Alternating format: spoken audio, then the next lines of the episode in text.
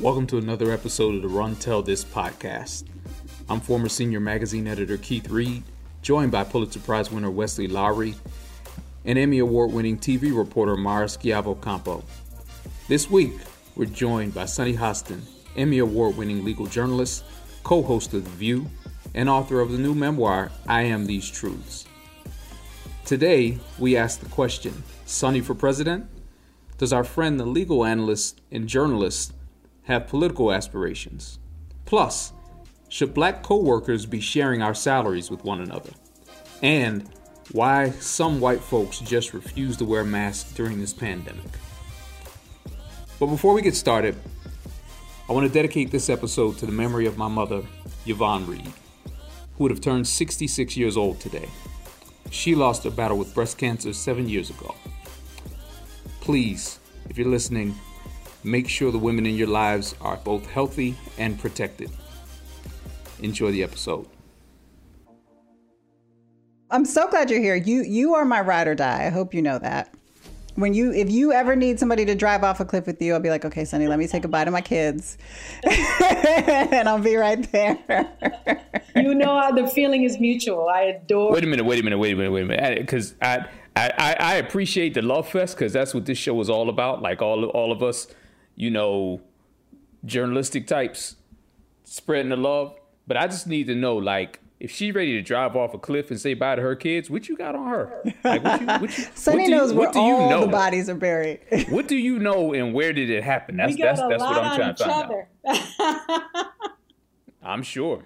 Um, some other fun news, Wes. You have a big uh, article coming out tomorrow. I do got a big piece that drops, but it'll be out by the time anyone's listening to this. But yes, uh, for the GQ Man of the Year, uh, issue, I've got the Trevor Noah cover story. So that's gonna be it's gonna be exciting. Um, we did so we spent we must have spent four or five hours together. I spent time with him up in New York. Uh, all all of our interviews were during coronavirus, and then zoomed a bunch and talked to a ton of his family and friends and folks, and uh, just trying to get at you know his unique role in this moment. That here we are, like grappling with race and racism again uh, we're grappling with an international pandemic, and here we have this biracial black guy from somewhere else hosting the Daily Show. Like in some ways, he's you know really kind of custom fit for this moment. We try to talk through that a lot. There's a lot of like media criticism in there, and some politics, and a little bit of everything. Did he have any thoughts on kind of this moment of racial reckoning, given that his country went through something similar prior? Yeah, no. So it was really interesting. One of the questions I asked him actually in our first interview is I asked him if he could ever see the United States going through like a, a, truth and reconciliation process the way South Africa did, and he was pretty adamant. He's like, "No way, it's not going to happen." And I was like, "Well, why do you think that? You know, uh, play that out for me." And there were a few things he said. You know, one of the first things he said was, you know, unlike South Africa, when the white people here lost, they never had to like publicly admit that they lost. The South still basically argued that this was all unfair to them, and that you know there was a different moment versus in South Africa when apartheid fell. It was it was it was kind of like everyone knew you were the bad guys, you did this thing. And then the second thing he said was that you know one thing that's so hard is that unlike South Africa where all this was so recent, everyone alive was going through it. In the states all of this is relative history and that it's impossible to get people to apologize or feel bad for something that they themselves did not do. and so he and so the reality would be were us to go through it, we basically have to say, well, you know, the United States built this system, exploited this labor, and exploited these people. Here are the winners, here are the losers. And there's not actually much incentive for white America to do that because a lot of white Americans can go, "Well, that wasn't me. Why are we doing this? What's the point of this?" And so yeah, it was, except except for the fact that the reality is that all of these things are present in, in with us right now. I mean, like the, like the the the big.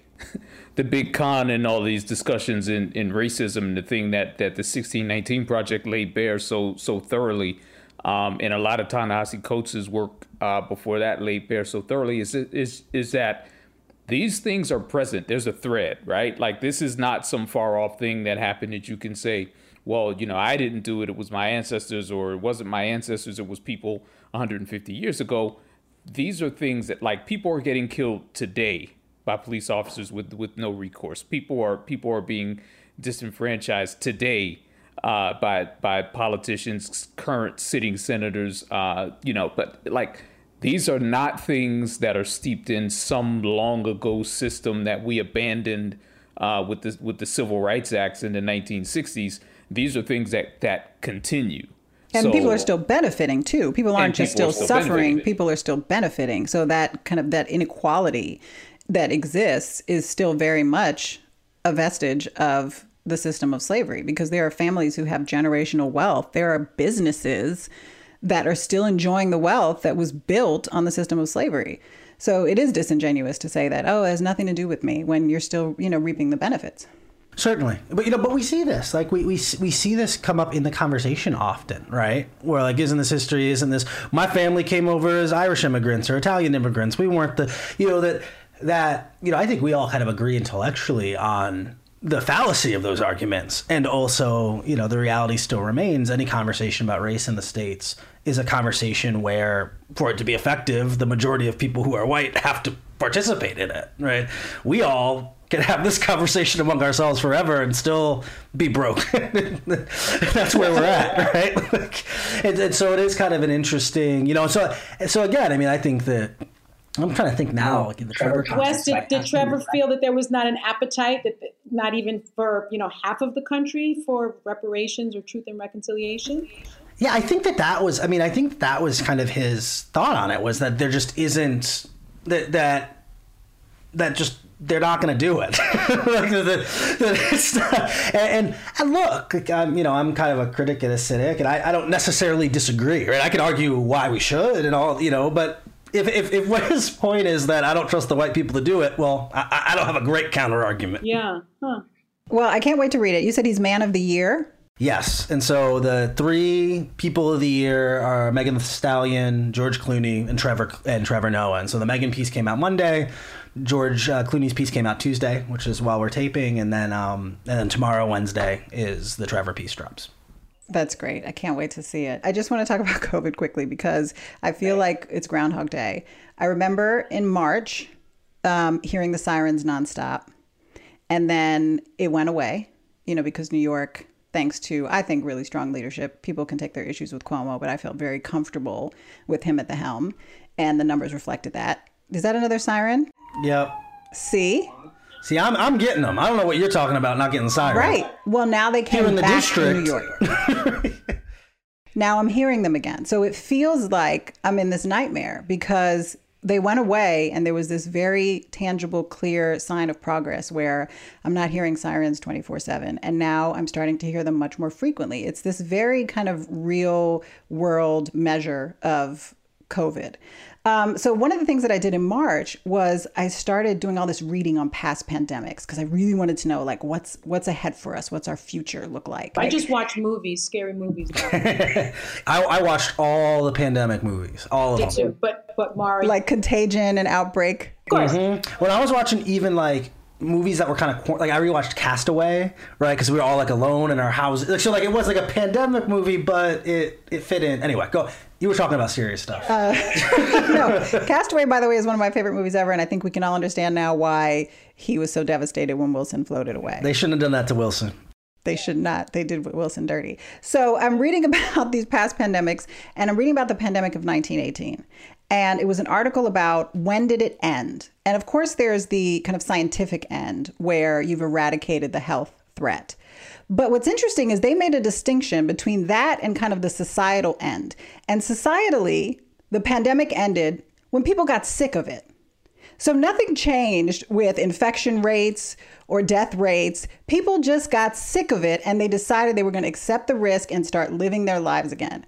And that's when they started going out, doing the things they always did. And the pandemic continued for quite some time after that, but that is one measure of it being over. I feel like we're there now. Sunny, you think we're in pandemic fatigue where people are going to go to Thanksgiving with grandma and maybe I'll get sick, maybe I won't, maybe she will, maybe she won't? listen, I, I- think there's no question that there's pandemic fatigue, right? We've been doing this since at least March. Some of us a little earlier, those that were in the know. Um, but I, I don't think that that is going to uh, end this pandemic because I, I, actually think the reverse is true. I mean, we're seeing the surge and, and this resurgence of, of the virus uh, and all of these spikes because people won't take personal responsibility. Uh, they won't wear masks, they won't social distance, um, they won't.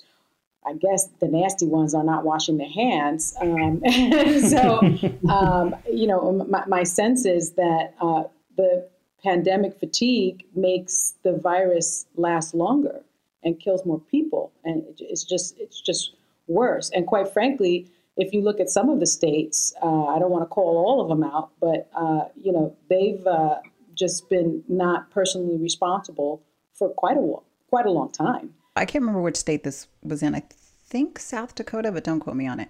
Um, there was a mask mandate, and the sheriff's office put out a notice that they were not going to enforce the mask mandate. And I thought to myself, where do they do that at? Like law enforcement, like they don't create laws, they enforce them. That by definition, that's what they do.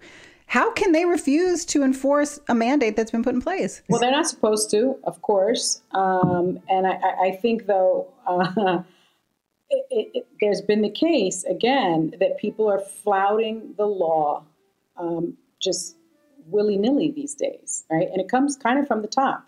It's like truth is not the truth, fact is not the fact, law is not the law. I, have never seen actually this kind of lawless behavior in my life coming from the top, even coming from the Justice Department, which is, I'm an alum of the Justice Department. I have never seen anything like this in my life. So one of the, that that's actually I'm glad you got to that point because one of the things that we've talked about in our episodes going through the uh, through the election season was that this the current administration has done so much to erode. Like you see, you see the president t- tweeting "law and order," you know, in all in, in all caps, and yet consistently undercutting not just the law itself, but all of the norms and all of the structures that that are supposed to uphold society and make it and make it function. So it's not just you know, did the president break the law? But it's are the laws being enforced? Is the law this elastic thing that we've seen? A, a great piece, actually, one of one of our past guests, uh, Karen Attiah from from Washington Post, had a piece this week that talked about how how American media would cover the current election if it happened in another country, right? And just and and and I think that's instructive because it kind of talks about like in another country, we would talk about this the elasticity of the law and the way that the, that the current administration, the way that the government, the way that police departments, uh, the way that law enforcement have been have gotten really comfortable being very selective about what they enforce and what they don't enforce at this particular and, and, who they enforce it at, at, against, right? And I think that your point is, I think that your point is is is very well taken. That like the mask mandates are a very like here's this administration and not just the administration but like the entire one entire side of the political spectrum in this country has always talked about being law and order has always talked about uh, about the need for the rule of law has always talked about respecting law enforcement has always talked about you know up, upholding the principles that the country was founded on and the principles that the country is governed on. And then, and then when something happened that wasn't politically expedient for them, it, be- it became all bets are off. I don't have to. One of the reasons I went into the law is because I, I certainly had a bit of a chaotic childhood. And for me, the law uh, provided structure, right? Um, and it's not supposed to be that elastic. There are rules, and people are supposed to abide by those rules and the law is supposed to be meted out evenly. Now, we know that that is not necessarily the case. We know about systemic racism, we know about selective prosecution, we know all those things. But generally, we have not seen it coming from the government itself, from the very tippy, tippy top of the government. So the, I think the elasticity, and how about the folks that are marching with guns to state houses um, because they're, they're they feel oppressed because they they're being forced to wear a mask, right? What is that about? What is, what is that about? I've been trying to figure out what this is about. What is the big problem with being asked to wear a mask? Well, what's interesting is the arguments that I hear, and I, I have some friends that are that are far right. I wouldn't well acquaintances, and when I ask that, it's all about self determination, personal responsibility. Don't tell me what to do. Yet, in, an, in another setting, those same people will tell women what to do with their bodies. They will tell uh, black people what to do. Wes, you're writing a book on white supremacists, so I'm hoping maybe you have an insight oh, into the into the mind of the white supremacist, um, because there seems to be a complete absence of logic here. It's the same way that people are saying, no, Trump won this election because there was fraud. However, we trust the congressional results. So, you know, we can say that all the people we wanted to win actually won. However, Trump lost and that was fraud. So there's this absence of, of reason. It's not even an attempt to reason. What is that about? Especially with the mask stuff, there's a sense of almost kind of martyrdom that, you know, people like narratively people like to be put upon right? The government's coming from me taking my things restricting my rights and my freedoms. And and so you have this group of people who statistically demographically are not the victims of this moment right? That that uh, that that the reality is on average, the, the life of a white American is statistically better off than the lives of other folks. That's not to say there aren't hardships. I mean, coronavirus has been tough on everybody and business owners of all, t- you know, all that stuff is true, right? And also, you know, you, but you take that that group of folks and you have, like Sunny was talking about, the kind of demographic destiny of the country, what's happening and their fears about what's happening, uh, the elevate and and also then the what happens or what comes downstream of the ongoing integration of our popular culture and in different places. Is suddenly uh, Ava DuVernay gets to make movies, and Barry Jenkins does too. And there are members of Congress like Ilhan Omar AOC, and, then the president's a black guy with a funny name for a long time. That there is a there is something disorienting about this group of you know for this group of people. They think the country has changed or is leaving them behind in some way. And so suddenly they're just like you know they're battling on every hill. Yeah. right? Like it's not even about the logic of the specific thing. It's things are changing and i don't like it. And yeah. so mask or or or the, you know or the secret child pedophile you know it's just like it's it's a it's a you know because conspiracy theory is is, is it's it's a you know it's two things right? It's a it's a means of explaining things that are difficult to explain whatever that is and also it's a means of people people who've studied conspiracies say it's a means of people feeling self-important right? They're the hero of the movie. They're the person who's figured it all out and they've got to save humanity and everyone else doesn't.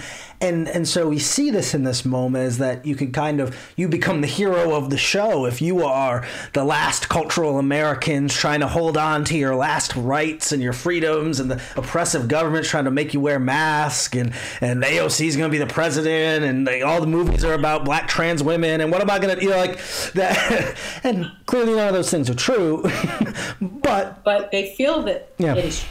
so I actually think that's a that's a really good transition to to why one of the reasons why why you're here because this I brought it I brought it with me because this is because this is fantastic. Got it. Got to plug it. Got to plug it. Got to plug it. Sunny wrote a memoir. I am these truths.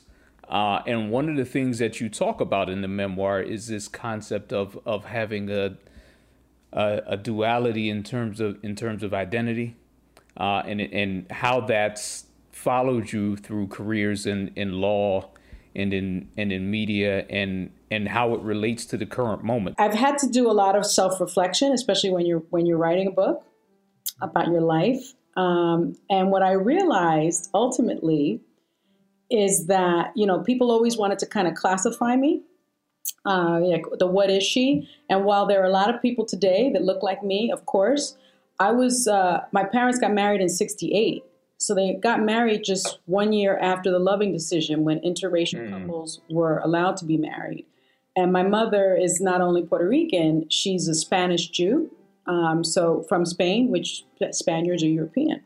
So, you know, I, I, I realize now that um, their marriage was so unusual at the time, a year after Loving, because uh, my mom is a fair haired, you know, light eyed, white looking woman um, even though she identifies as black. So that's a whole nother. Your your mother's a. am sorry. Let me stop, because I'm, let me let me let me your your your, your mother Yes, is a Puerto Rican Spanish Jew, like Jew. Rivera. who identifies as black. Yes, she does. There there's that's I write about it in my book because she was she's she's she went through so much as a woman who married a black man. What what was interesting to me uh, when I went through this self um, reflection was that's why I think people always wanted to identify me because I was kind of a unicorn. And what I also realized is that people want to know what you are in order to decide who they think you are so that they can justify how they're going to treat you. And um, I think that that applies across the board right now. And it is in stark relief almost for all the world to see, right? And it especially was in stark relief um, in what we saw with the election with the Cubans. Because I think the one thing that unifies black folks and and the black vote is that we have this unique singular experience as black people here in the United States. It doesn't matter if you're the black orthopedic surgeon or the black bus driver. There are people that are going to treat you the same exact way, right? Because of the color of your skin. Um, and and you know that comes from the one drop rule, I think, a vestige of that.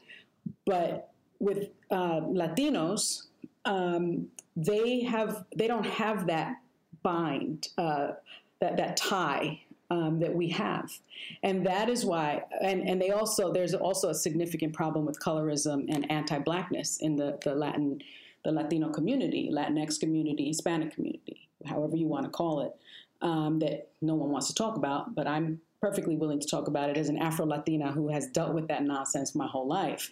Um, I, I think that because they don't have that tie and because they can blend in with society and because um, of the anti Black sentiment, they are more likely to vote not in a block, um, but vote disparately for their own selfish um, advancement.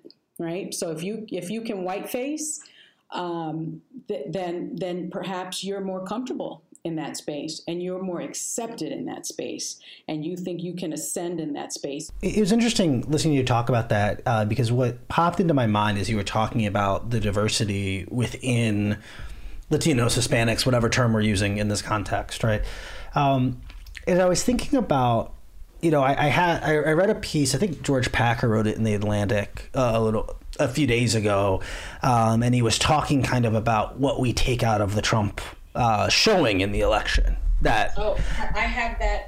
I, I have to read that. I have a magazine. you know, and that even if you know Biden clearly wins, but look, still what seventy million people or however many vote for Trump, that there increases, and we've talked on the show a lot about you know potential increases in black support, no matter how marginal that is, and then also the sizable sizable part of uh, the Hispanic vote. And I want to ask you about that because you know. Packer, if I remember correctly, you've got the pieces, so you'll read it and come back and tell us I got it all wrong. But if I remember correctly, I remember kind of being frustrated because he used that to suggest that race it proves that racism couldn't have been the thing that prompted all these people because look at all these brown voters voting for him. So i wanted to drill in with you for a second uh, about kind of how you think racism or racial prejudices show up even in minority spaces right But with the Latino community in particular and the Hispanic community in particular, um, I'm convinced, quite frankly, that a lot of it boils down to race. Uh, people are saying that it boils down to socialism, you know, and I tweeted this out a couple days ago. They interviewed a Trump supporter, a Latina Cuban Trump supporter, and she said that she voted for Trump because Biden is a socialist. When asked, what is your definition of, of socialism?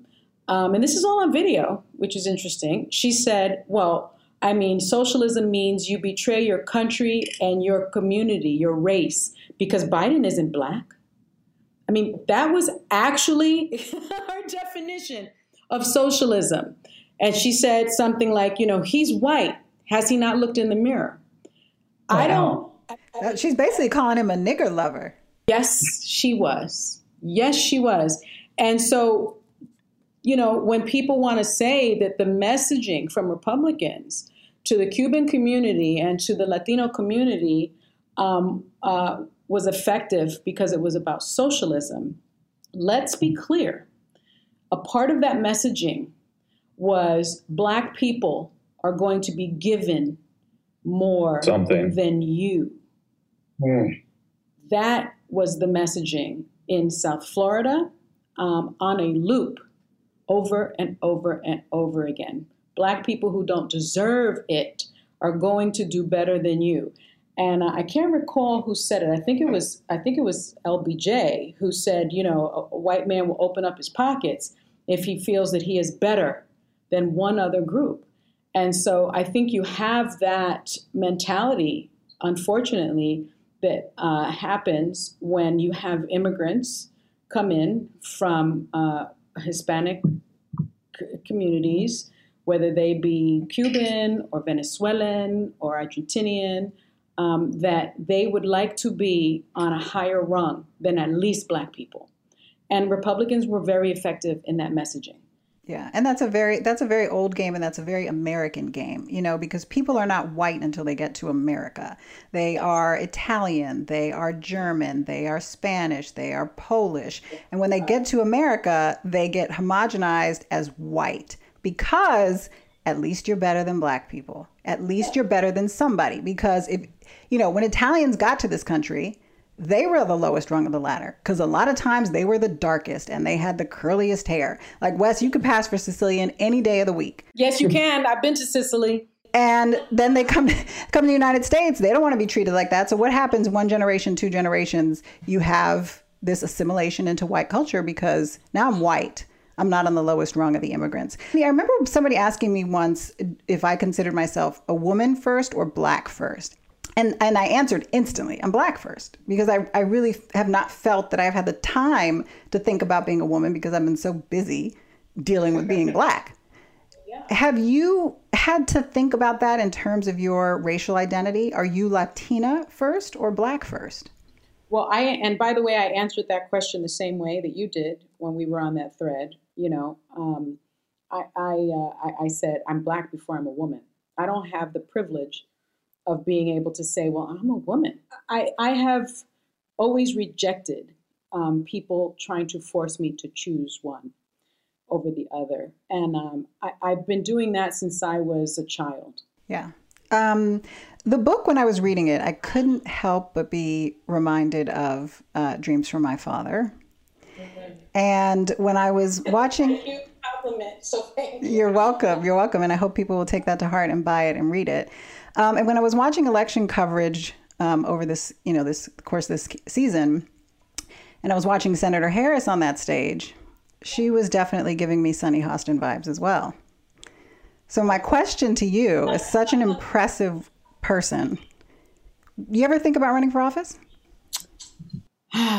That's a tough question. You know, I have worked in government um, uh, for quite a while. I worked in government uh, six years, almost seven years. Uh, I have been approached um, to to to think about running. You know, if you listen to to Obama's team and other successful politicians, they say the uh, the goal is not to run, to be appointed and then run. Um, uh, but but it, it, it's certainly something that has been um, presented to me, and I think um, if I'm called to serve and if I feel that calling, I, I will be there.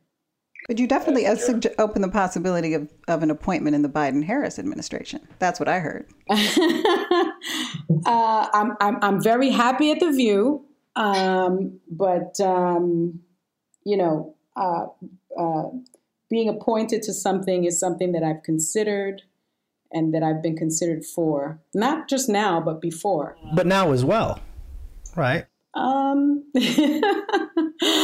it's it's something that I that that if if if my service was was was necessary, I, I would consider it for sure.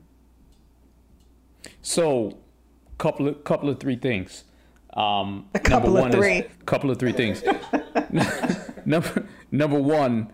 Uh, as a journalist, it's incumbent to point out that whenever you ask somebody whether or not they're going to run for office and they don't give you a yes or no, that means that means they're abs- they're definitely running. They may not know what they're running for. They may not know what year they're going to run in, but but it's definitely happening. So thanks for the confirmation. number two, um, no, number two, we appreciate that.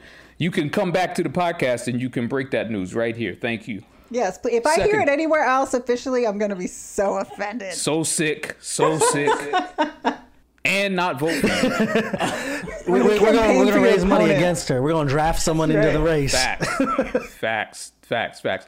You talked about being very happy at the View, but one of the things you get into in the book is the road that it took you to get to the place of happiness, being in the you know being at the View, um, and in that television space where you have, you know, some some freedom and, and a voice, but having not always been able to be in that place, especially in, in television and, and at networks, and and you know this being the show of journalists who I think have had all have all had our experiences with what that environment is like. I want you to talk about that a little bit if you can.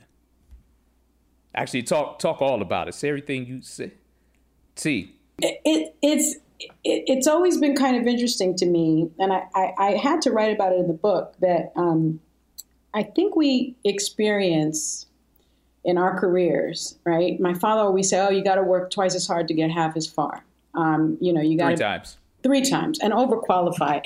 Mm-hmm. And I, I, often felt on my road to the view, and even when I first got there in 2016, gosh, I, I don't know if these are microaggressions or if I'm being sensitive or, mm. but why is it that I'm the only show? Uh, why am I the only co-host in show history that didn't get the you welcome to the view our newest co-host i mean i never got that um, why was it for almost a year um, my dressing room was on the third floor uh, and it was within with all the guest dressing rooms and uh, people and had a sink in it so people would come in when the bathroom sink wasn't working into my personal dressing room wash their hands and stuff um, everybody else nope. on the second floor Nope, your hands are gonna be dirty. Nope. including including people that came in after me. Um, why is it that uh, the rumor was that I was the least paid co-host on The View? Now I'm not expecting Whoopi money uh, or Joy Behar money, but I'm sure as hell expecting the same or more money than some of my other co-hosts. Um, so, you know, I was going through this thing where I know that I've had 25 years of legal experience. I know I'm like the Kizzy of ABC News because I'm doing everything all over the place, um, but I'm being disrespected. And, uh, uh, but I was trying to push that to the back of my mind. Um, and, and also working with the fear. Um, and I didn't write about, I think I did write about this, that you know, one television executive told me at CNN and HLN and at Court TV, same guy, that I did not have what it took to be a national talk show host, um, mm. and that I should stay in my lane. Mm. And that lane was being um, a legal commentator or analyst or contributor, that I could not carry a show. Mm. And uh, the fear that that was true um, kept me from speaking up and speaking out for myself. And also, I think all of maybe some of you have experienced this, and maybe some of your listeners, where you you know what's happening to you. You know you're not being given the opportunity. You know you're being treated disparately, but you almost don't want to call it out because you don't want to be the troublemaker and you don't want it to be true. Um, so, you know, I was offered the job uh, at the View the season that, uh, and I was called about, I think it was about three or four days before the new season started, and I was told that I wasn't Spanish enough uh, for what they were looking for, and so they chose Rosie Perez instead. Um, and then I went back to the View again, and then kind of suffered all these indignities. And and Mara knows this, and then come to find out uh, you know, I get a call from a reporter who tells me that the person responsible for my career, the senior vice president of talent, um, in fact, had called me low rent um, and other things, and had called other people, black people, various names. Wait a minute now. Where, where, where is just just for clarity? Where is that person right now? Does anybody know? That person got fired. Okay, just want to make sure. Just wanted to make sure. Okay, continue. Thank you. I'm a sip. We're living in our power. Yep, having a sip on uh, that person's behalf.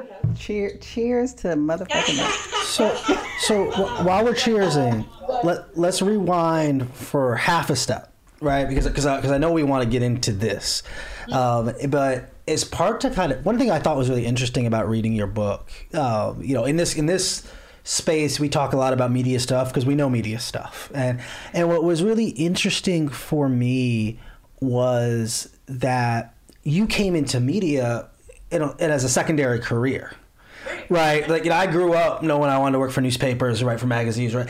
And, and, so you got to experience this kind of as a whole new world. And so you're seeing, because I think sometimes when we come up in something, it's harder for us to realize.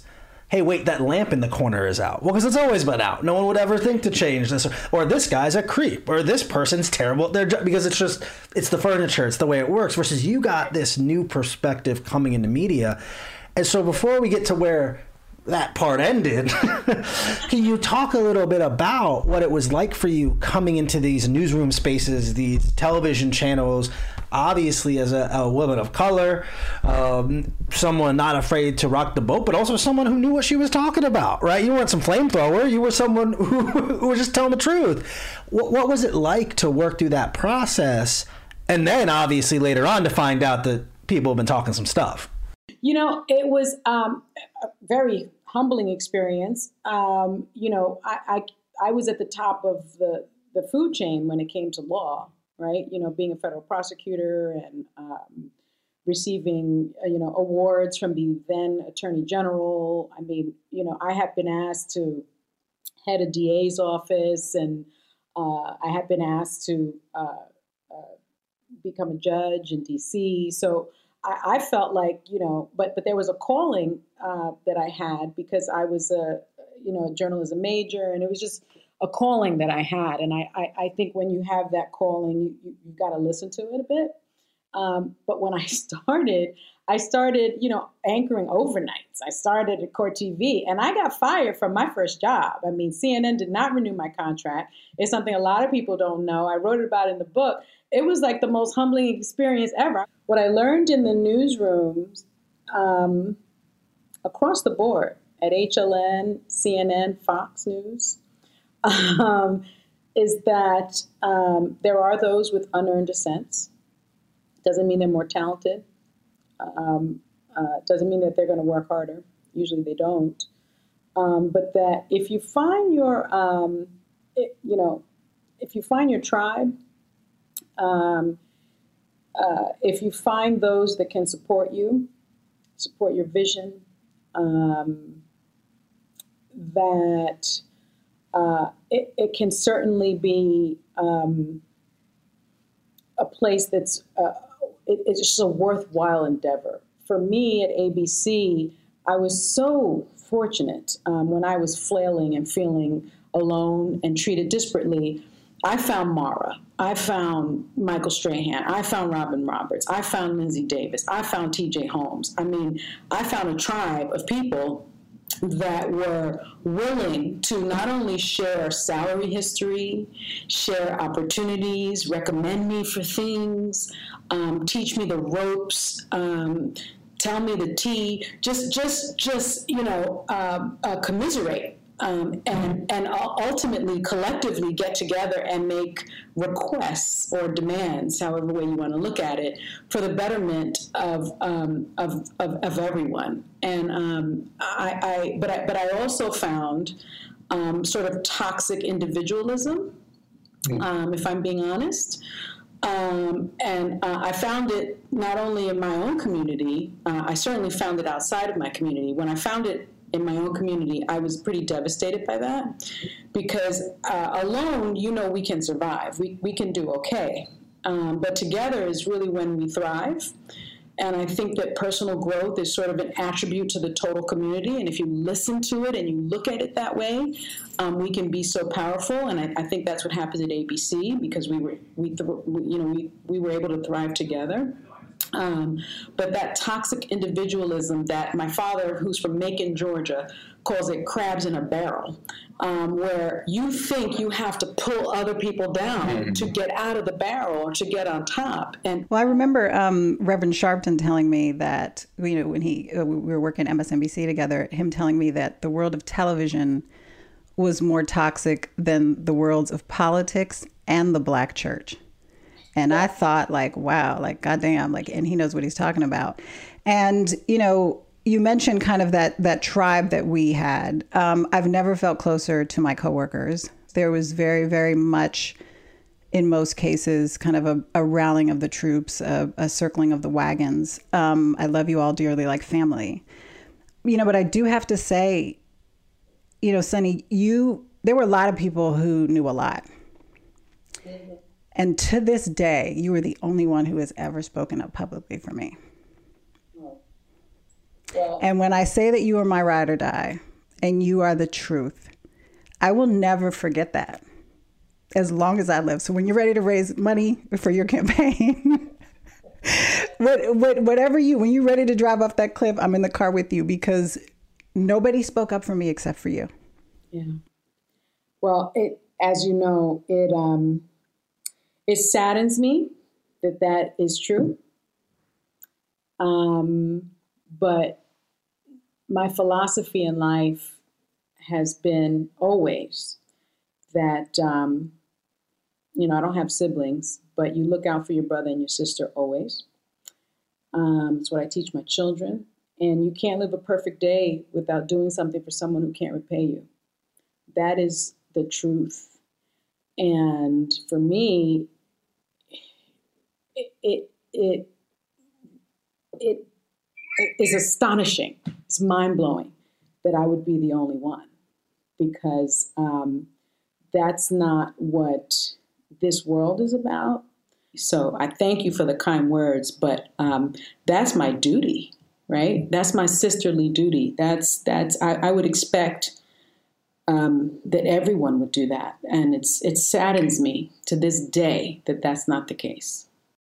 Well, but part of part of what you just said, part of what you what you both just spoke to is that this is a profession in which there is this level of toxic individuality and and and comp- and you know competition and people who who won't like there are there definitely are tribes there definitely are support systems right? There definitely are people who who ride for you but in a lot of ways that you know there are people who you would think would be allies who who who aren't. So you know I'm not I, I would I would guess I'd say I'm kind of less surprised to hear Mara say that than than maybe even you are because you know we all know that there are people who you know if they won't if they're not there to, to stab you in the back or, or push you off the cliff they definitely won't you know won't stop you from falling um like they, you know I ain't gonna I ain't gonna necessarily commit the crime but I mean you know you're on your own you're on, you're on your yeah, own well because a lot of it I think is because people almost in like a generous reading, like trying to bend over backwards on on their behalf, right?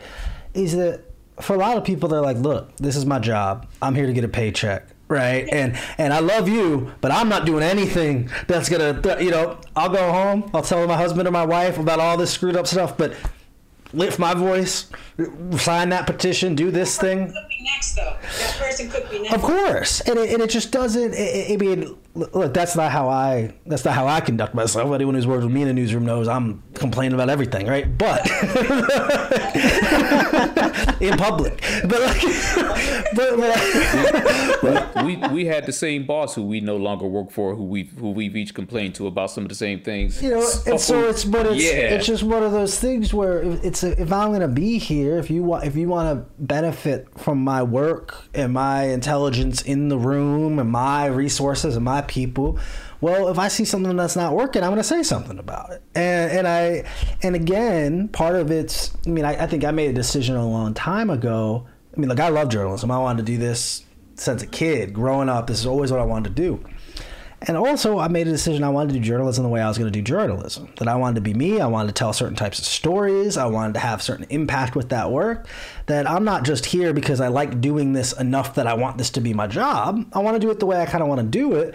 And if y'all don't want me to do that, I'll go get another job. I'm good at lots of stuff. like I can, and, and, so I think that that's, but not everyone. Again, not everyone has perhaps the confidence or arrogance or the or the the the privilege to be able to say, I don't need this job. I don't need this thing. I don't need. Well, I, I, think I think one of the things with that Wes is that well, actually, a couple things. Number one, there's this belief in scarcity.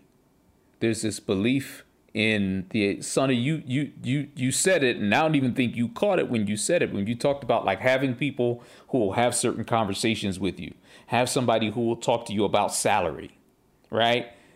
We we don't talk about salary amongst ourselves as a group in large part because there's this belief that like if one person's getting paid then there can't be another person who's getting paid. If one person's getting six figures or one person's getting seven figures, there can't be. All the while, we're working for billion dollar companies. But they've set it up like that way. None of this is an accident. Billion, they no, have no, set no. it up so that we feel like we are competing for scraps. Yes. So that we'll be grateful when we're given crumbs and we right. won't and, complain. And we're competing and, against each other, which which is mind blowing because you know, it, it's something that I, I don't I don't know if I wrote about it in the book, but I'll never forget when I finally got the job at the View. Finally, um, the real job. Um, I got a call on my cell phone from Sherri Shepherd, and I don't know how she got the cell phone number, but somebody gave her the cell phone number, and she said, "I hear you're coming to the View," and I said, "Yeah, yeah," and she was like, I need to go over my salary history with you. Mm, and I wow. need to go over Jenny McCarthy's salary history with you um, and Elisabeth Hasselbeck's salary history with you. I was like, where? Mm-hmm. Okay. What, what? Right. And meanwhile, I was this close to signing. When mm. she started outlining what she made over seven years and the fact that when Jenny McCarthy stepped onto the set, she was making more than Sherri had made for seven years. Wow. And was and that offer years before was more than the offer I had been given. Wow. I was like, sis, thank you. I was like, there's a mm-hmm. car stipend? They didn't offer me that. She was like, everybody got a car stipend. So it was that exchange mm. of information, um, just sister to sister, that I enabled me to call my agent and say, I'm sorry Jenny McCarthy years ago got paid more than what you're, you're offering me. This is not a good deal. Um, and, you know, and we need to do more of that. What I have done since Sherri did that for me, I mean, it kind of opened up my eyes. And we hear stories like Octavia Spencer said that that happened for her, and I'm actually working with Octavia on something now. Um, wait, wait, wait, wait, wait, wait! Break some news! Break some news! Break some news! Break some news! Come on, come on, come on, come on! What you got? What you got? What you got? uh, I can't. It's gonna. It's coming out very shortly, actually. but I, I can't. She said, "Not yet." Alex said, "Not yet." This is why we don't like publicists on the recording. Like, no! Alex, you're gonna ruin it for everybody. Is there a mute button? Can we mute? Can we mute Alex? Can we mute Alex? From now on, Ixnay on the publicist. My publicist is like, not yet, soon. It was coming out soon, but you know, Octavia has this this great story about that as well, and what I have done now, since I had someone do it for me, and open up my eyes. Y'all know Angie Rye. Y'all know Bakari mm-hmm. Sellers. When they were, when they got their, you know, uh, gigs at uh, CNN, I got their cell phone numbers. There are ways to do that, and they will tell you. I called them and I shared my salary history with them mm. when I was at CNN. They were also shocked I explained to them how much I had been paid, who I had to, uh, you know, who they should be speaking with, um, all of that you know, and I will say when we talk about kind of being generous and paying it forward, I texted you as soon as the podcast launched. I said, Hey, will you come on? And you said anything for you, my friend. I reached out to you and said, Hey, can you connect me to Soledad O'Brien? I had never exchanged a single word with Soledad O'Brien. I texted her. She responded instantly and said, Yes, absolutely. I would love to come on. Everybody I have reached out to has said yes. Because we love y'all. You're this is you're killing it. This is this is um, it's just amazing you know and kudos to you because i love it and i well and i think also a lot of it I'm of not it surprised that it's successful you know a lot of it is as we've been talking about though is the scarcity of black people in media where we all know what it's we're all a text message away, right? We all know each other. We're all half a degree. I mean, to bring that full circle, Angela Rye texted me election week. Um, I had done, I was underground for the election. I wasn't doing anything. I wasn't on camera anywhere. I was like, I'm off. I'm not doing anything. I'm not even, like, I'm not shaving. I'm not, like, not camera ready. I'm not doing it. And Angela texted me, her and Andrew Gillum had gotten a BET contract to do to do a show and it came together hyper last minute they're planning it they're figuring it out and angela texted me like yo we're doing this thing is there any way you can come on do like a 15 minute segment on criminal justice and i was like and I was like, Angela, you're the only person I will put real clothes on on election day for. like, like, like I'm literally like not doing anything, but like for 15 minutes, I will I'll be in a button, whatever I wore, a sweater or a button down, and I got you. Um, because again, part of it's just that we're we're all so scarce that we can't you know we can't help but be family because there's not a choice. There's not we're all we got. That type of collaboration is invaluable, I think, for for Black folks in this space. Thank you for collaborating with us tonight. Um, the book is "I Am These Truths." Um, I love you. I miss you. I can't wait to see you in person. We got Cannot a lot wait for you to come back on. and announce this, this political appointment run. We'll be here. right when you're ready. Please break that news here. Don't forget about ABC. Break it here. Hostin 2024. I like it. Hey, don't forget to subscribe and please leave us a five star review. And the conversation continues on social media. Please follow us on Twitter and Instagram at RunTellThis underscore. Check out new episodes every Wednesday. Run Tell This is an independent production of Mara Schiavocampo Inc.